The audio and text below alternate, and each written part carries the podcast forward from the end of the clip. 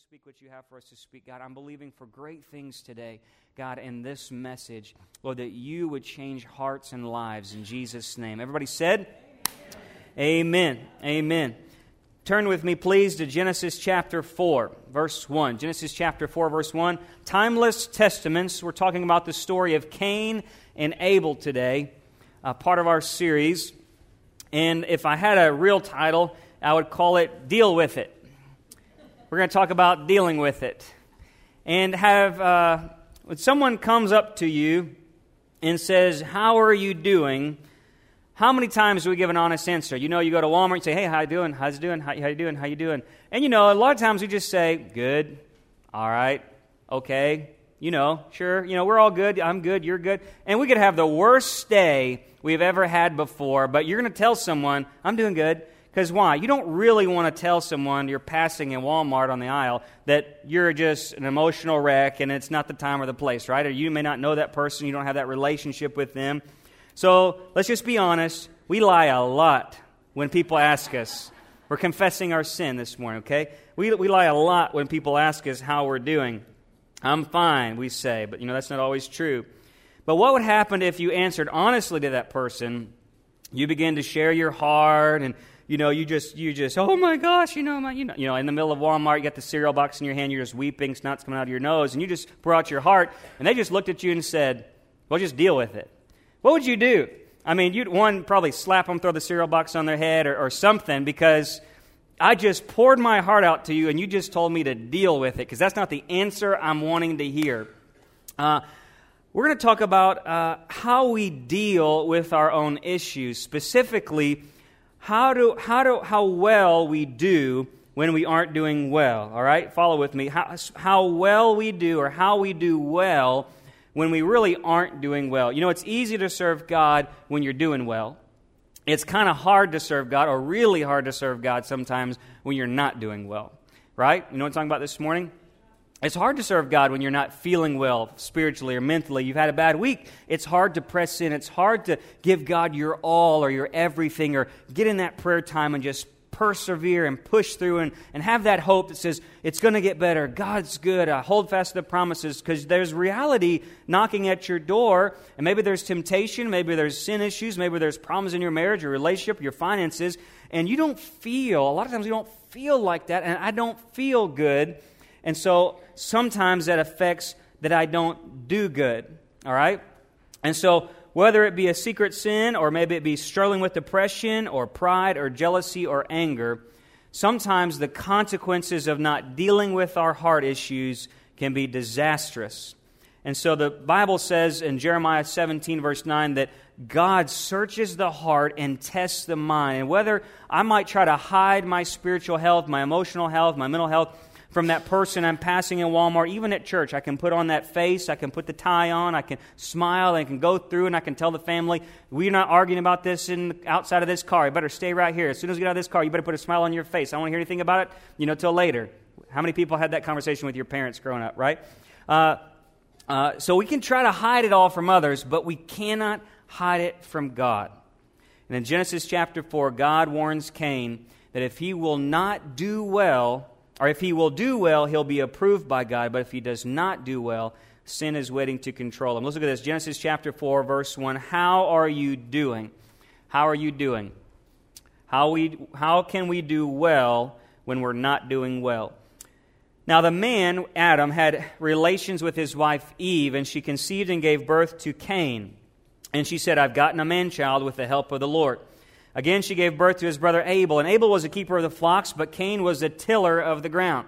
So it came about in the course of time that Cain brought an offering to the Lord of the fruit of the ground, and Abel on his part also brought of the firstlings of his flock and of their fat portions. Okay, remember that. And the Lord had regard for Abel and for his offering, but for Cain and for his offering he had no regard. So Cain became very angry, and his countenance fell. And the Lord said to Cain, Why are you angry? And why has your countenance fallen? If you do well, will not your countenance be lifted up? And if you do not do well, sin is crouching at the door, and its desire is for you, but you must master it. Verse 8 And Cain told Abel his brother. Stop right there.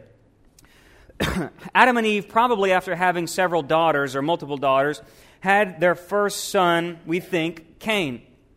And she says, I've had this by the help of the Lord. It, it mean, the word Cain means possession, that uh, I have possessed this man child by the Lord. I got my first guy, right? My first boy. And then we go on, we see Abel comes, and Cain becomes this farmer, and Abel, his younger brother, becomes uh, the shepherd of the family, right? And so they go on, and, they, and Adam and Eve have more kids uh, between them. We know uh, until later on, we'll talk about that.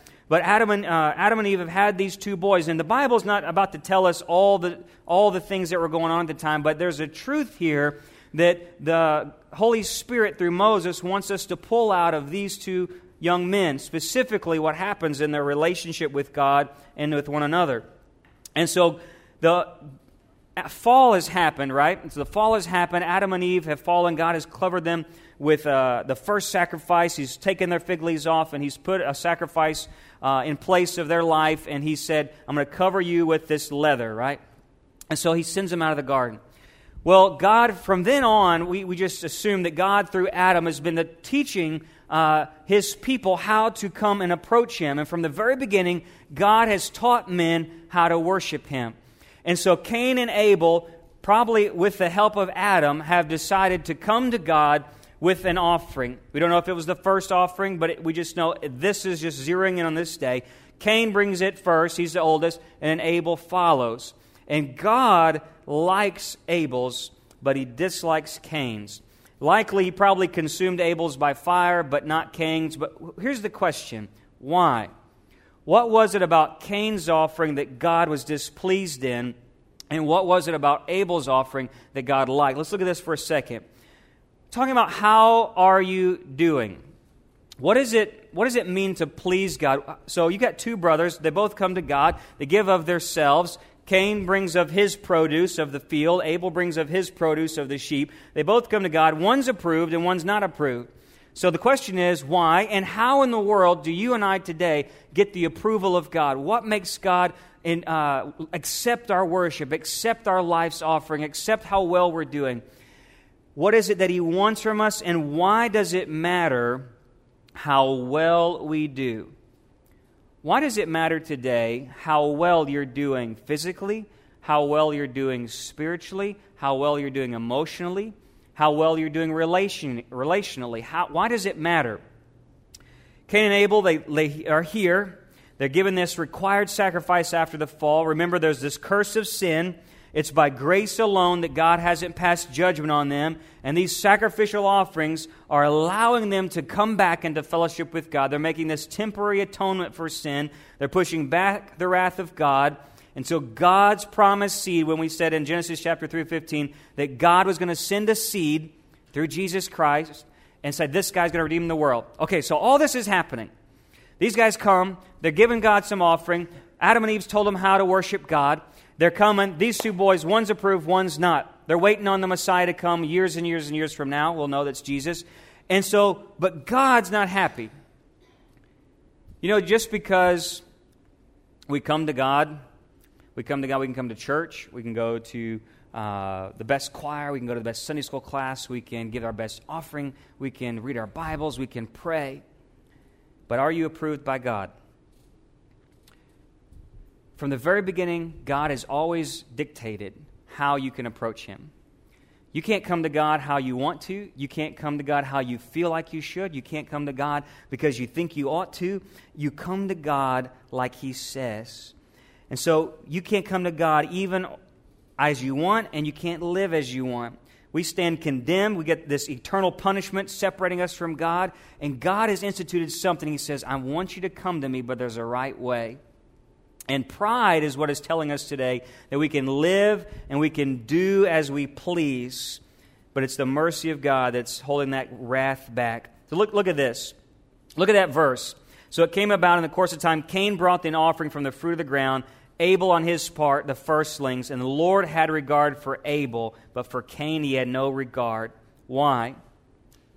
If someone comes to me, uh, maybe this week, and they they're, you know, I've done something for them and they're smiling and they're, they come to me and oh, Brother Heath, you're so great as a pastor and I love your sermons, blah, blah, blah. But then I heard through the grapevine, which is, you know, we hear those things, right?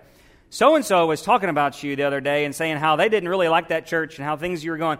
What do you think I'm going to think when that person's just, oh, you're so wonderful, Pastor Heath, and I just love. I'm thinking, yeah, right, buddy. I, I'm not going to listen to a word you say, right? You know what I'm talking about?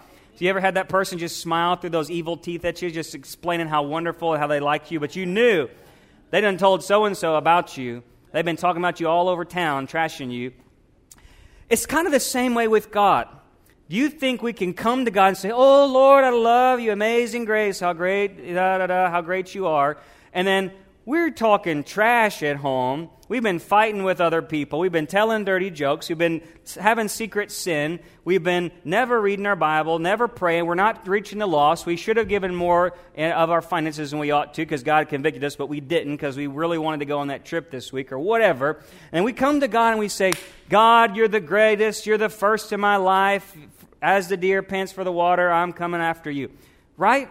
We're doing the same thing Ooh, it's quiet.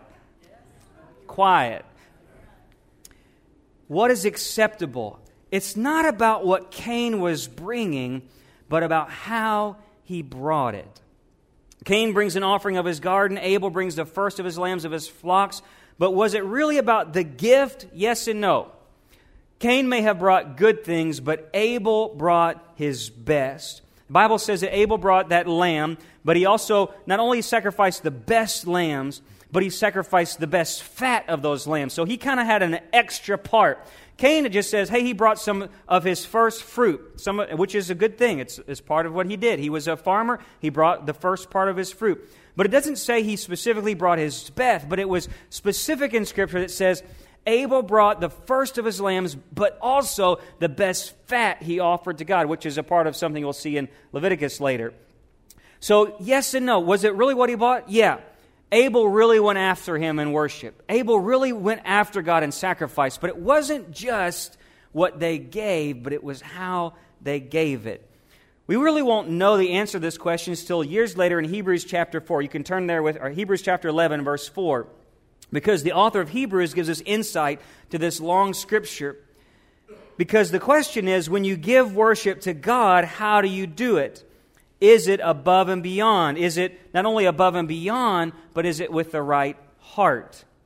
It's not about the what of your hands, but the how of your heart. You should write that down. It's not about the what of your hands, but the how of your heart. How are you doing? God says, Are you coming to me? And he's looking at this worship, and they come, and Cain gives good things, but Abel gives best things. And the author of Hebrews says in 11, uh, chapter 11, verse 4, it says, But it was by faith that Abel brought a more acceptable offering to God than Cain did. Abel's offering gave evidence that he was a righteous man, and God showed his approval of his gifts.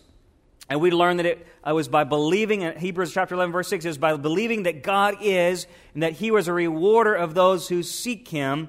So Abel comes to God with this righteous heart. Abel's living the life outside of the time of worship. He comes to God and then he gives his very best. But we find is that Cain didn't come by faith.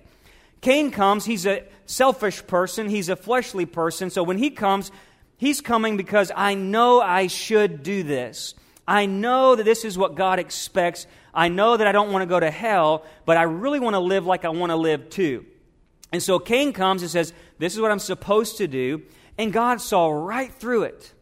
And he didn't even give above and beyond. He said, This is the minimal thing I'm required to do. You know, sometimes that's how Christianity becomes to a lot of us. This is the minimal I'm supposed to do. I'm supposed to go to church on Sundays. I'm supposed to celebrate Christmas with my family. I'm supposed to maybe give when the evangelist comes. I'm supposed to not tell dirty jokes. I'm supposed to maybe not drink or not smoke or not chew. And that's what I'm supposed to do. But my heart really isn't an all or nothing kind of heart. It's not above and beyond kind of heart. And it's really not with faith. It was the faith of Abel that said, God, I know I'm an unrighteous sinner. But I'm diligently seeking you by faith. I'm living a righteous life because I know that's what you want. And I'm doing it as devotion and worship to you. And then Abel comes and he says, God, I'm so thankful that you're allowing me uh, this life. And so he begins to give everything to God, not just what he had to give, but above and beyond. Are you with me this morning? How's your heart? How's your heart? How are you doing? God saw right through Cain that he wasn't faithfully obedient. His heart was not right. He saw through the hypocritical offering and he looked at the state of his heart. You know, your relationship with God is not about your ability, but it's about your worship. Your relationship with God is not about your ability, it's about your worship. And if there's a problem with your heart, your worship is going to be the first indicator. God began to look at the worship and the worship of how these two young men came to God, and it was evident in God's eyes that his heart was not right. Jude 11 talks about the way of Cain, and it kind of alludes it's this way of good works, it's this self righteousness. But what we hear in 2 Timothy, it's that righteousness, that uh, self righteousness that denies the power of God. It's religion on the outside, but inside there's no power of God. There's no love. There's no faith. There's no hope. There's no peace. There's no self control. There's none of these things that really are evident of the fruit of a righteous man, but it looks that way from the outside. And Abel, on the other hand, he sees this need for atonement, and by faith, he gives God his very best. There's only one way to come to God today in worship. There's only one man who said he was the way, and he could give you rest for your souls, Jesus Christ. And a lot of us have grown up with this religious mentality of there's this thing we're supposed to do, there's this worship, there's this Christianity, there's this way I'm supposed to live. But Abel and Cain, both knowing how they should live and both knowing how they should worship, still Cain failed the test of his heart. And God says to, to us today as Christians, I am the way you come to me, Jesus. I am the way you worship me, but I'm also the way of truth and life. I'm the way, not only do you come to God, but I'm the way that you live for God. And a lot of times Christians want to come to God and say, This is how I figure out how to please God. But we have no interest in figuring out how to live for God, right? Are you with me this morning?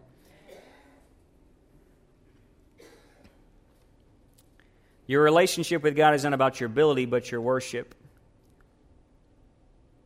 It's that life that comes in and says, God, I, I'm so sorry. I know what I'm going through. I know who I am without you. And that way of Jesus is I'm repenting and I'm living by faith in what Jesus Christ has done for me. I'm giving up my life for Him, and that is all of my worship. That's that above and beyond, that extra part that Abel forgot, that was giving everything like, like Abel did. How are you doing? Because your worship is probably a good indicator. Cain went to worship, but he wasn't a worshiper. Cain went to worship, but he wasn't a worshiper. And God kind of said something to him like this Son, you need to deal with it. Again, you know, we think about how we would respond to that person, uh, but Cain and God had this interaction. Let's look at that interaction for a second. He's telling Cain, if you do well, won't you be approved? But if you're not doing well, guess what? Something's coming. It's not going to be good for you. So God says, knows that Cain's coming to worship, but he's not this worshiper. I think it makes me kind of think like this like, how many people come to God in this, man, we come to God sometimes in this poor state. We hope our church attendance will give us this blessing, and then we get mad at God when nothing happens. Right? We come to God saying, God, if I'll do this, you'll do this. Anybody ever did that before with God? God, if you do this, I'll do this. And then when that doesn't happen, what happens? Oh, I'm just, I tried that, Pastor. It just didn't work. That religious stuff wasn't for me. You know, that's not how I got, I didn't get blessed. God didn't give me that job. He didn't give me that man or that woman. He didn't give me that thing that I was looking for. So what happens to Cain? He gets mad and he gets sad. He says, Cain became very angry and his countenance fell. You know, you can get angry and sad at the same time.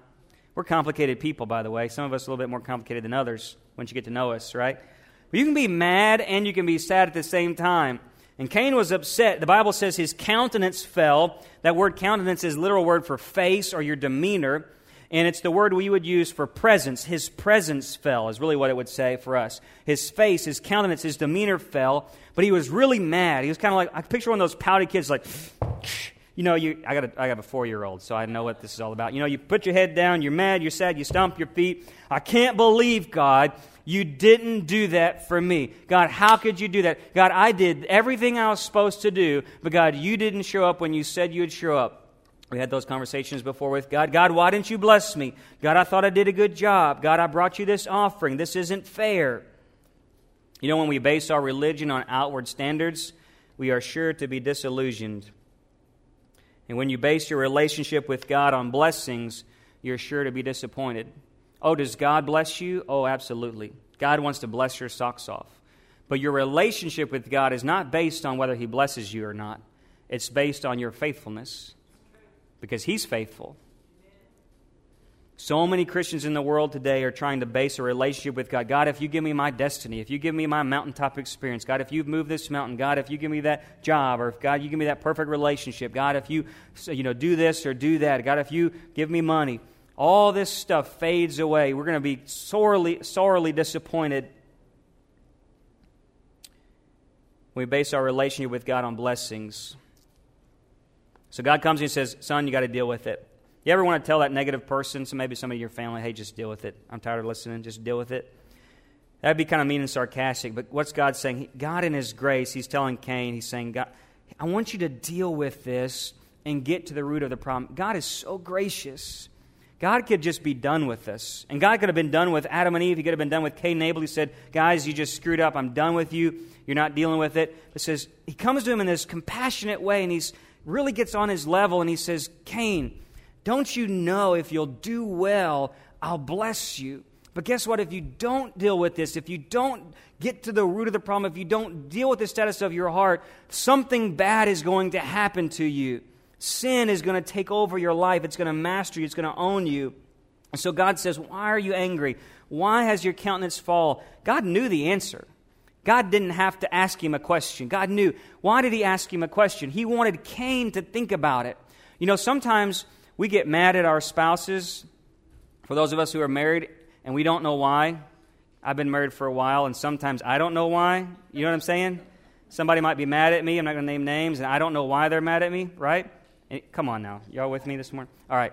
Sometimes you have a bad day, and, you know, I'll, Beth can come home, and things are nice, and I'll just be kind of snappy, you know? I don't know why. I had a bad day, just brought it home with me or something, right? It's nothing she did.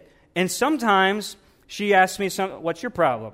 Anybody had that? Somebody asked you that before? What's your problem? Well, nothing. I'm fine. I'm da, da, da. This is when. Okay, clearly, you know. Sometimes we need to take a pause moment and say, maybe I'm not doing okay. Maybe there is something going on that I'm not even aware of myself. And God kind of has that relationship with Cain. He says, Cain, what's going on? I would have accepted you, but I'm hoping you're going to figure this out. Take an introspective look. Why haven't you been doing well? What's going on in your life? Or is there something you're not dealing with? Because you know, Cain, if you do well, I'm a God who loves to bless you. I'm a God who is for you, who's clothed you with grace. You're living in my grace every day, Cain. Don't you know I love to bless you? And don't you know if you do well, I'll lift you up. But Cain, man, even though God desired the best for him, Cain, despite all the things, he had this faithless and selfish heart. But thank God he seeks out and pursues his lost sheep. But here's the thing about being a lost sheep you got to want to be found. And when I want to be found, even that lost sheep, you know what happens when I find that lost, if we find that lost sheep and we bring it back to the flock? If its heart doesn't change, it's going to keep on leaving. And that's what God's getting at with Cain. Cain, we could fix this religious stuff all day. Church member, you can keep trying to come to church all the time. You can wander away for a few weeks. You can come back to church for two. But unless you deal with that heart, you're going to keep on wandering. And God's saying, Cain, I need you to, you got to deal with something. Have we dealt with our wandering hearts? And then what does Cain do? Says Cain went and told his brother Abel. You know, sometimes God is telling us to deal with something and we like to go talk to somebody else. Or, or you can think of it this way you have a problem with someone, you and her, me and Miss, let's say me and Miss Georgia have a problem. And then instead of talking to Miss Georgia about it and working it out, you know what I do? I'm just going to go talk to Miss Evelyn. You know how people do that sometimes, right? We go to the next person. Cain's problem really wasn't anything to do with Abel his brother. His brother did his thing, Abel did his thing. So Cain, God says, Cain, I need you to deal with You got to deal with this, son. You got to look into your heart. You got to see why your countenance is falling. You got to see why you're not doing well. Why is this thing happening in your heart? What does Cain do? He goes and talks to his brother Abel. Sometimes people can be all talk. When we really don't want to deal with a problem in our life, oddly, we can talk to somebody else about the situation. For instance, you can go to that person you're mad at, you can tell them how mad you are at them, and then I can, you can come back to me and say, Now, great, now what? Well, I said my piece. Well, did you deal with the situation? No, but I got it off my chest. You know, we didn't really deal with it. It just became talk. We can just, I can talk to my man, honey, man, it was a bad thing. You know, you don't know what the guys did to me at work the other day, and blah blah blah blah blah blah. And we can talk and we can talk and we can talk and never deal with the problem. Over and over again, we just keep mulling it over. We just keep going over that problem. I can go tell somebody else. You know what so and so did to me? Did you go talk to so and so? No. But man, you should hear what they said. But did you did you talk to them? No.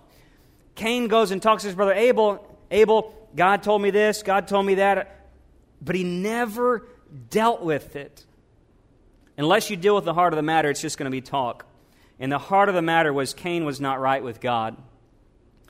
You know, today God is calling you and I to live this abundant life. Man, God wants the best for you. He wants your mental capacity to be there. He wants you to live joyfully. He wants you to live spiritually abundant. He wants you to live emotionally abundant, relation, relationally abundant. But He's also calling us to deal with some of these matters of our heart. I think about this how many marriages could be saved if husbands and wives and families would have, would have just dealt with the real issue? We can go to all the counseling, we can talk to our in laws about our, our spouse, we can talk to this person about that person, we can mull it over, we can think about it, we can get mad about it, but unless we're willing to deal with the real issue, am I in a right relationship with God? Am I a humble and faithful worshiper? Have we dealt with it? So, number one, how are you doing? Number two, is there something you need to deal with? And number three, are you feeding it or fleeing from it? Are you feeding it or fleeing it? Uh, you know, when we continue to, we mull those memories over and we ponder those problems and we review those regrets, you're not fleeing from it. What are you doing?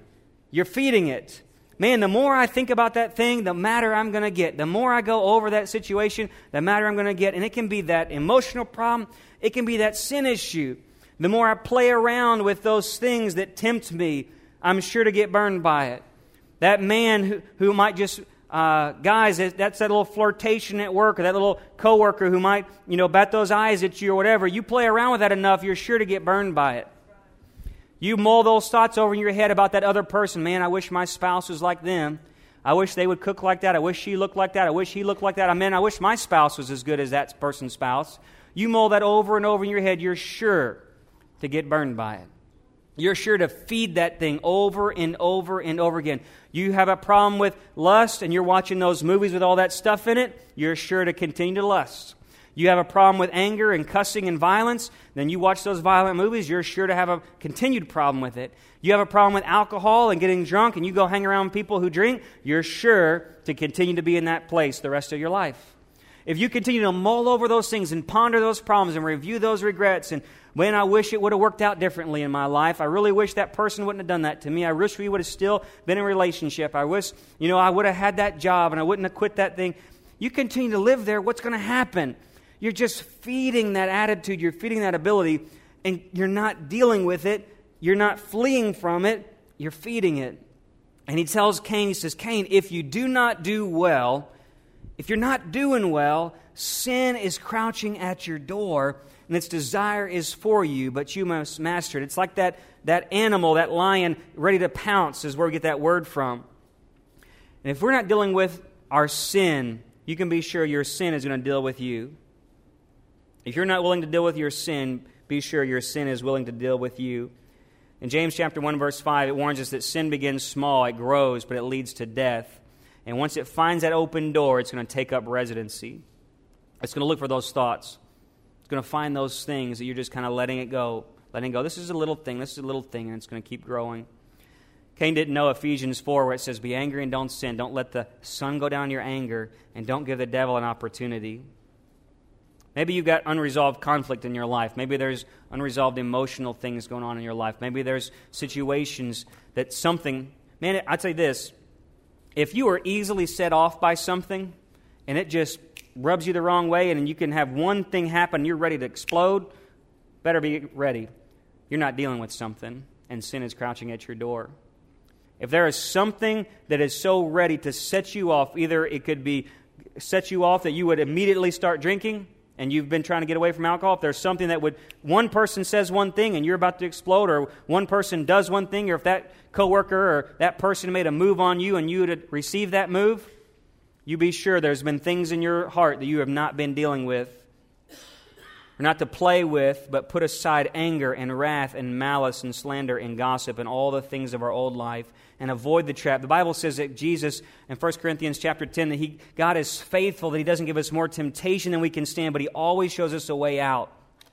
And what God was doing is he was giving Cain that way out. He was giving us this warning. He said, Cain, better deal with this, son, because something is going to own you in a minute if you do not deal with this. It started out with Cain living pridefully. And then when God didn't bless him, he got angry. And then he got depressed and he kept mulling it over, kept mulling it over, kept pondering it, kept getting angry at God, angry at his brother, yet never looking at himself. In James chapter 4, verse 6 tells us how to master this. How do we master the sin that is waiting for us at the door if we're not doing well? James chapter 4, verse 6 says, God resists the proud, but he gives grace to the humble. So therefore, what? Submit to God.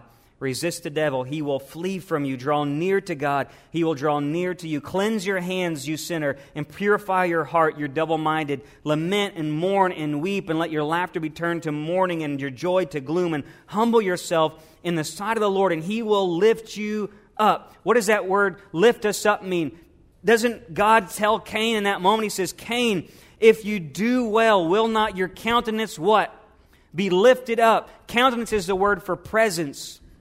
And we understand, uh, this is free. You understand that when God says to Cain, He says, Cain, your face is down, your presence is down because you're not doing well. You've had pride in your life. It's led you to have a religious attitude a religious heart. You've been trying to live your own way instead of living my way, which isn't living by faith. Forget about Abel for a moment. If you would just humble yourself, get down in the dirt, and get uh, hate the sin of your heart, and get away from the things of this world and live for me, don't you know my presence would come in, my face would come in and lift you up? That while your face may be down, my face, God's presence is for you. It's not against you. I want to bless you. I want to lift you up. I want you to be in my presence. But you've got to get to a place where you're not proud anymore. Get humbled in the grace of God. Submit to God. And yes, turn from the things of the world, turn from the things of the devil, resist him. He'll flee from you, but get your eyes on me, and I will lift you up. We need to get flat out broken with God. Turn from our sins, seek the Lord and the Holy Spirit, ask Him to renew our thought life, our hearts. And we get lower and lower and lower and say, God, I need your presence. God, I need your spirit. Lift up my spirit, God. Lift up my face, God. Problem was, Cain was so focused on his brother. He was so mad at God. He was looking everywhere but himself. Look at Genesis chapter 4, verse 8. This guy goes, because he didn't know how he was doing, he didn't know why he was doing the way he was doing, he didn't know why he was feeling the way he was feeling. He never looked inside himself, never had that introspection moment. He never dealt with it. And then he started to fee it, fee, uh, feed it instead of flee from it. And then he goes from a tiller to a killer. Genesis chapter 4, verse 8. And it came about when they were in the field that Cain rose up against Abel, his brother, and killed him. And the Lord said to Cain, Where is Abel, your brother? And he said, I don't know. Am I my brother's keeper? And he said, What have you done? The voice of your brother's blood is crying out to me from the ground. You are accursed now you are cursed from the ground, which has opened its mouth to receive your brother's blood from your hand. When you cultivate the ground, it will no longer yield strength to you. You'll be a vagrant, which is uh, like a homeless person, a, a wandering, a wanderer on the earth. Cain refused to deal with it, and watch this. His pride turned to anger. His anger turned to depression. His depression turned to envy. His envy turned to hate. His hate turned to rage, and his rage turned to murder. Tell me sin does not destroy people's lives. And the more you play with it, and the more you mull it over, and the more you refuse to deal with it, and look, take a self examination and say, God, how am I doing? Am I feeding something or am I fleeing from something? Numbers 32 says, When you are not obeying the voice of God, be sure your sin will find you out. And it became pride's fall. God says, I asked him another question to which he knew the answer Cain, where's your brother? You know what God was doing there? God is so gracious. Sometimes we do bad things. Okay, let's say a lot of times we all do bad things, right? But God is so gracious, He continues to pursue us. In the moment He killed his brother, He could have died. God could just, oh, sorry, the end. He doesn't. God comes to him again. He says, Cain, where's your brother? You know what he was doing? He was giving Cain an opportunity to confess his sin. What kind of a God allows a murderer to confess his sin? A man who hated his brother. What kind of God allows a person who he went to and said, Cain, if you don't deal with this, something bad's going to happen? Yet Cain ignored him. And he gives him another opportunity. He says, Cain, where's your brother? At that moment, Cain could have said, Oh my gosh, God, I'm so sorry I didn't deal with it. This rage came over me. And Father, I'm so sorry for what I've done. I loved my brother and I'm, I'm a mess. He says, Well, I don't know. I'm not his babysitter. So then he goes and lies to God, mocks God, and then God begins to punish him. And when God begins to punish him and begins to send him from this place, Cain begins to cry. He says, God, this punishment is more than I can bear. He never repented, he only complained. And God could have killed him. But here's even, let's go even a little further. Even at this stage, God could have said, Cain, I'm done. God again comes to him in another way of mercy.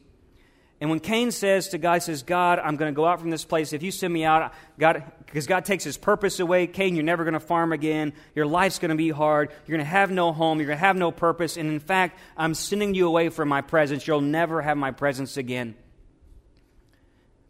That's all his whole life he ever knew. That's all he ever knew. He lost it all because he never dealt with it and he kept feeding it. He thought everything he was in his control, and one day he woke up, he lost it all. And then he got madder and madder at God. You know, sometimes we, deal, we don't deal with sin and we get further and further away from God. It gets harder and harder and harder to come back to Him. Not because of God, because of us. God comes to Cain, Cain, where's your brother? You should confess this. He doesn't. Cain says, God, this is not, I don't deserve this. This is a punishment I can't bear. God, I, you know, I can't do this. I, they're going to kill me, blah, blah, blah. God puts a mark on Cain. We don't know what that word means. We don't know what mark. It's a sign, a symbol. A lot of theories about it. He puts a mark on him. What was so significant, though, God puts the mark on Cain to save him from being murdered like he murdered his brother. You know what that is? That's grace. That's mercy. Here is God protecting this murderer who would not repent. Why is that? It's the same way that Jesus at the Last Supper, we're going to take communion in a moment, Jesus at the Last Supper, knowing that he was about to be betrayed, gave thanks to God in worship because he was going to give God his very best. He was sure to lay his whole life down and give you and I his very best. And while the blood of Abel's was going to call judgment upon Cain, the blood of Christ was going to call pardon for you and for me. And Christ would give that, that last sup, he would take that that cup and that morsel, and the first person you would give it to would be called the blessed person. It'd be a person who you would show special favor to. You know who was sitting just to the next of Jesus? Judas.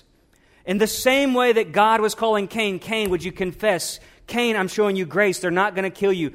I believe God would allow Cain at any moment would he have confessed his sin to come back to a right relationship with God. Yes, sin is always going to have consequences. Your brother's never going to come back. That's a consequence. You committed adultery, you're divorced. That's a consequence.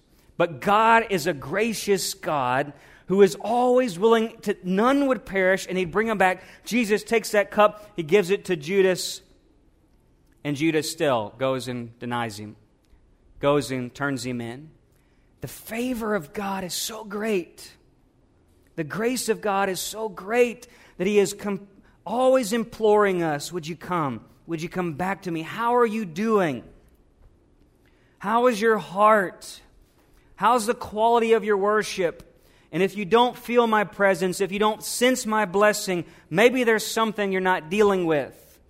Are you doing well? Because be aware if you're not doing well, if you're struggling emotionally, if you're struggling spiritually, if you're struggling relationally, be aware the devil likes to come into your heart and that your marriage is having problems. Be aware the devil likes to come in and just take it down If you're having relational problems, if you're having emotional problems, if you're dealing with uh, things going on in your life, be aware the devil likes to come in and get a hold of those emotions and take you down a spirally uh, pit that you can't find your way out of. And so, if we are depending on either religious standards just to get us through, we're just trying to go through the motions, we're just trying to go to church, read our Bible, and think we're dealing with it, let me tell you something. God is saying, hey, don't you know, if you just keep me first, if you just have faith in me, don't you know, if you give me your very best, you'll be lifted up.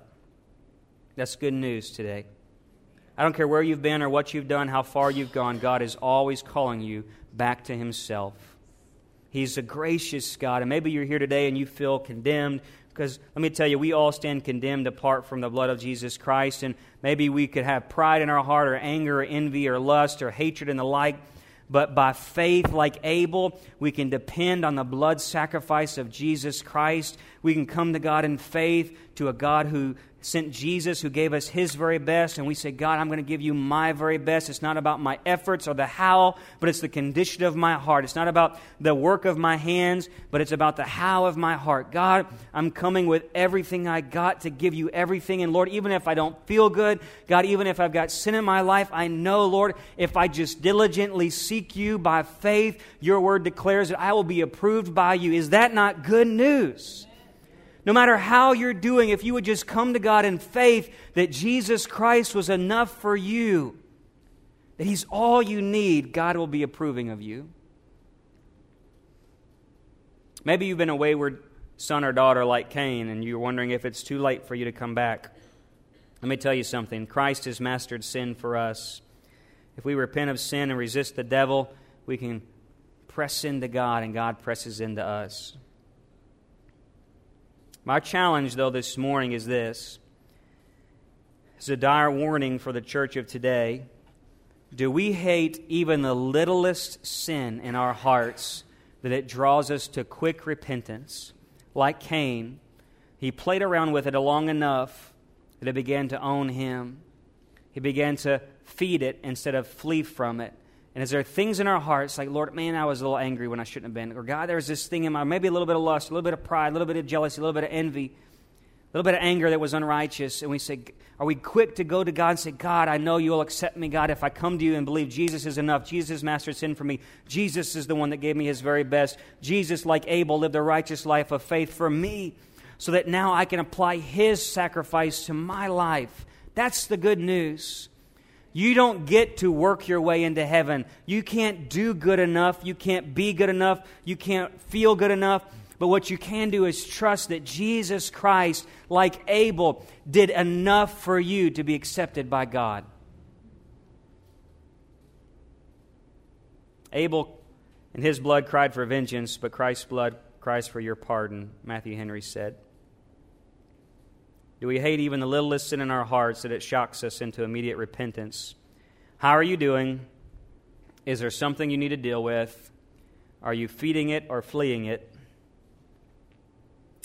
And are you coming to Jesus? Make the choice today. I want to ask our ushers to come, every head bowed, every eye closed. We're going to take a moment, our worship team to come. We ask the Lord to come and be with us this morning. We're going to take a time of worship and communion that we could apply the sacrifice of Jesus Christ, just like Abel. Christ becomes the Abel that we needed. Christ becomes that Abel who was innocent of all charges, never did anything wrong, yet he died for you and for me. He went above and beyond to give God his very best to live a life of faith with a pure heart, and he died anyway. And today you can apply that blood to your life.